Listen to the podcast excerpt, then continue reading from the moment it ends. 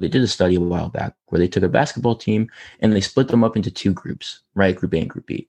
Group A, for an entire week straight, they took them to the gym and they made them work on their, their free throws. So they put the ball in their hands, put them on the line, practice their free throws for an entire week.